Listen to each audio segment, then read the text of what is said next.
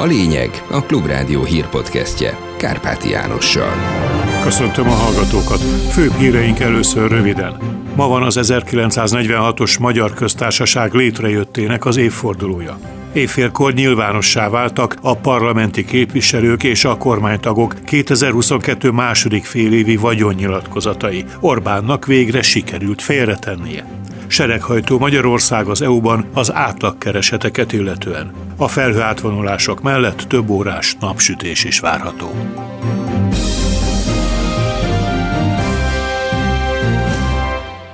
És most jöjjenek a részletek. Először egy évfordulóról.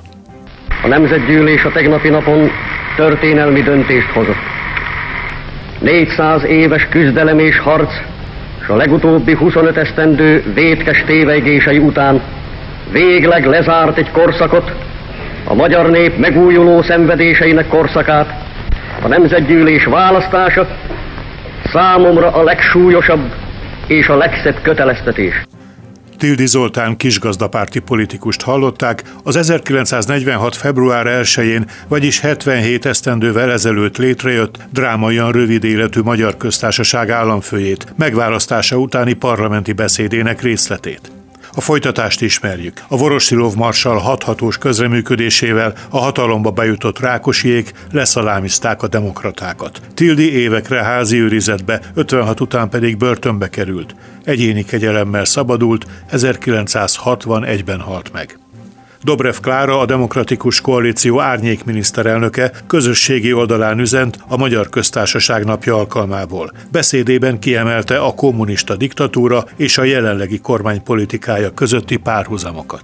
77 évvel ezelőtt ezen a napon Magyarország megszabadult az önkényuralomtól. Kikiáltották a második magyar köztársaságot. Ez a nagyszerű esemény azonban csak rövid életű szabadságot hozott a magyar embereknek, mert a kommunista diktatúra pár év alatt kiüresítette, névlegessé tette a köztársaság intézményeit. Hiába volt papíron alkotmányunk, hiába voltak bíróságaink és parlamentünk, a magyar emberek szabadságát elvették. És azt hazudták, hogy nincs választásunk, mert csak ők képesek az ország vezetésére. Csak ők a hazafiak, és aki ezt megkérdőjelezi, az áruló. Az elmúlt 12 évben megismétlődni látszik a történelem. Ismét egyetlen párt és annak egyetlen vezére akarja rákényszeríteni az akaratát a magyar emberekre. A köztársaság szellemét addig nem ölhetik meg, amíg mi, magyarok őrizzük az igazi szabadság emlékét.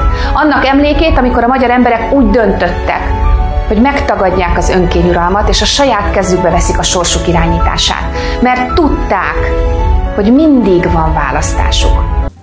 Éjfélkor nyilvánossá váltak a parlamenti képviselők és a kormánytagok 2022 második félévi vagyonnyilatkozatai. Két kormánytag is több százmillió forinttal lett szegényebb. A miniszterelnök pedig első alkalommal számolt be nagyobb összegű megtakarításról. Molnár Tamás összeállítása. Ma éjfélkor jelentek meg a kormánytagok és a parlamenti képviselők vagyonnyilatkozatai, ami még a november 1 vagyoni helyzetüket tükrözi. Orbán Viktor miniszterelnök megtörte az eddigi hagyományt, hiszen mostanáig szinte minden évben alig-alig volt megtakarítás a feleségével közös számláján. November 1-én azonban már 13 millió 977 ezer forinttal rendelkezett a házaspár. Ehhez hozzásegített, hogy a kormányfői fizetést tavaly júniusban másfél millió forintról 3,5 millió forintra emelték, valamint az 1,3 milliós parlamenti képviselői bér. De ezek a bérek jövő hónaptól 4,2, illetve másfél millió forintra nőnek.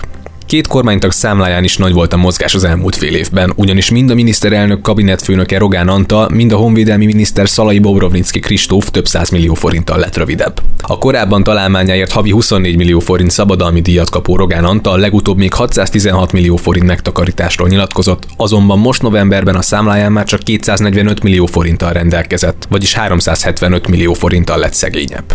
A korábbi milliárdos üzletember Szalai Bobrovnicki Kristóf a kormánytagság elfogadása után visszacsúszott a milliómosok közé, 1 milliárd 80 milliós vagyon a novemberben már csak 773 millió forint, valamint 956 ezer forint értékű deviza volt. Vagyis pár hónap alatt több mint 225 millió forintot és 85 millió forintnyi devizát költött el. Hogy mire, az se az ő, se Rogán Antal esetében nem tudjuk. A többi kormánytag számláján is történtek változások. Lázár János építési és közlekedési miniszter 39 ingatlanjával az országgyűlés legnagyobb földesurának nevezhető. Legutóbbi vagyonnyilatkozata óta 3208 négyzetméter négyzetméternyi szőlőt és legelőt szerzett Mádon, 6 hektárnyi szántót Földeákon és további 3 hektárnyi szántót Hódmezővásárhelyen. Szijjártó Péter külügyminiszter Orbán Viktorhoz hasonlóan 14 millió forintat tudhat többet magának, összesen 27,5 millió. Varga Mihály pénzügyminiszter több budai és karcag ingatlannal gazdagodott, Navracsics Tibor területfejlesztési miniszter egy új 83 négyzetméteres házat tudhat magának, így már négy ingatlanja van. Varga Judit igazságügyi miniszter pedig férjével közösen 93 millió forinttal tartoznak a banknak.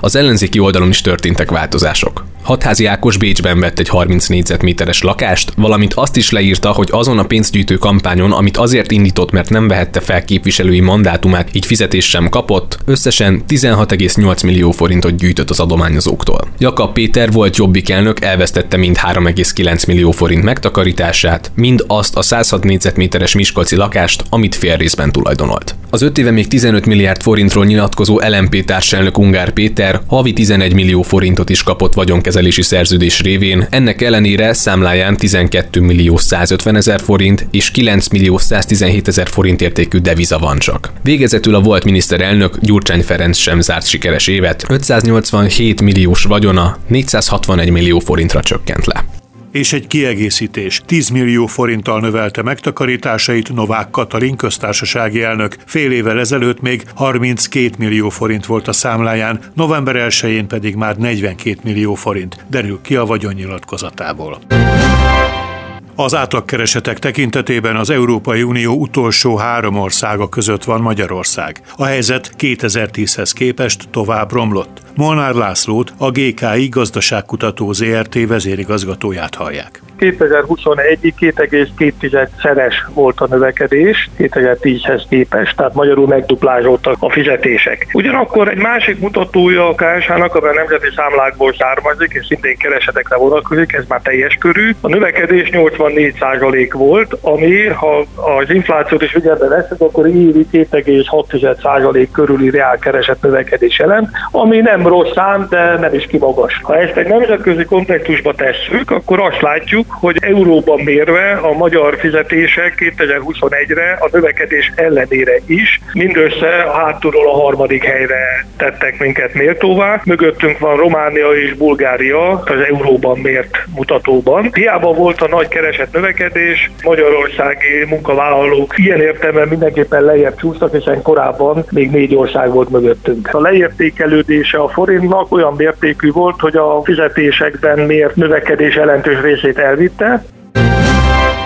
Együttműködőnek látja a magyar kormányt a felsőoktatási pénzekért is felelős uniós biztos, aki a múlt héten Navracsics Tiborral egyeztetett. Arató László tudósít Brüsszelből.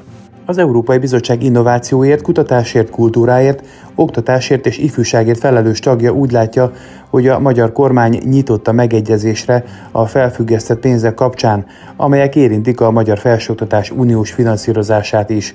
Múlt héten Navracsics Tibor azt mondta, hogy a kormány hajlandó módosítani azokat a jogszabályokat, amelyeknek köszönhetően a 21-ből 10 magánalapítványi formában működő egyetem kuratóriumában kormányzati politikus ül. Az illetékes biztos figyelmeztetett, hogy egyetlen lépés nem jelent megoldást. Last week we met Minister Navracic together with Commissioner Hahn, and I think we were very, very clear.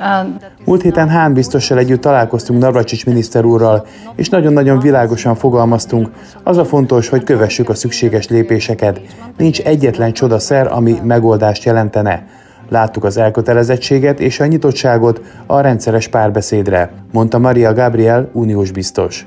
Hozzátette, hogy a kötelezettségvállalások felfüggesztése az EU részéről csak a tavaly december 15-e utáni új megállapodásokra érvényes, és az pedig egyáltalán nem fele meg a valóságnak, hogy akár az Erasmus Plus, akár a Horizon Euro programokból kizárták volna a magyar pályázókat.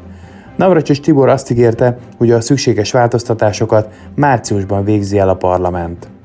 Három évvel a brit EU tagság megszűnése után csak nem az összes nagy-britanniai választókerületben hibának tartja a szavazásra jogosultak többsége a kilépést az Európai Unióból. Az Egyesült Királyság azután távozott az EU-ból, hogy a tagságról 2016 nyarán rendezett népszavazáson a kilépésre voksolók kerültek szűk, nem egészen 52%-os többségbe. A Brexit harmadik évfordulójára készült felmérés szerint a 632 brit választókerületből mindössze mindössze három olyan, ahol a többség mostani eszével helyes döntésnek tartja a kilépést.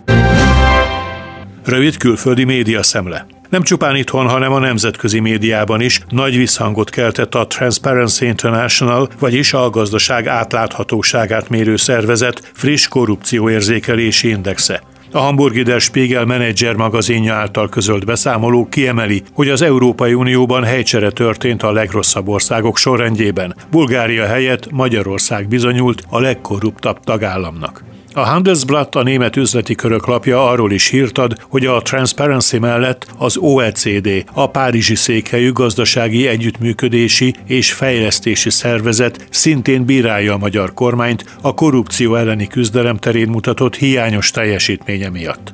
Az OECD illetékes munkacsoportja júniusig adott határidőt a magyar hatóságoknak, hogy jelentős mértékű előrelépést mutassanak fel ezen a területen.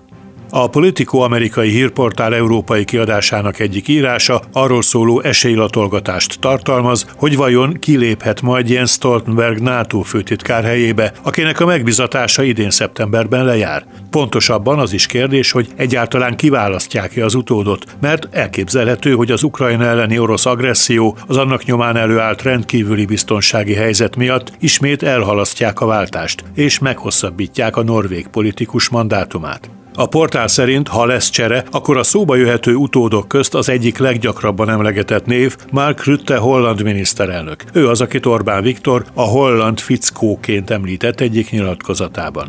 A cikk megpendíti Klaus Johannis román köztársasági elnök nevét is, de hozzáteszi, hogy az ő személye ellenállással találkozhatna a szomszédos Magyarország részéről. Végül az időjárásról. Északnyugat felől többször erősen megnövekszik a felhőzet, de csütörtökön a felhő átvonulások mellett az ország nagy részén több órás napsütés várható. Több hullámban fordulhat elő zápor, északkeleten akár hózápor. A legalacsonyabb éjszakai hőmérséklet mínusz 4 és plusz 5. A legmagasabb nappali hőmérséklet csütörtökön 5 és 10 fok között valószínű. Budapesten 8 fok várható. Kárpáti Jánost hallották, köszönöm a figyelmüket. Ez volt a lényeg. A Klubrádió hírpodcastjét hallották.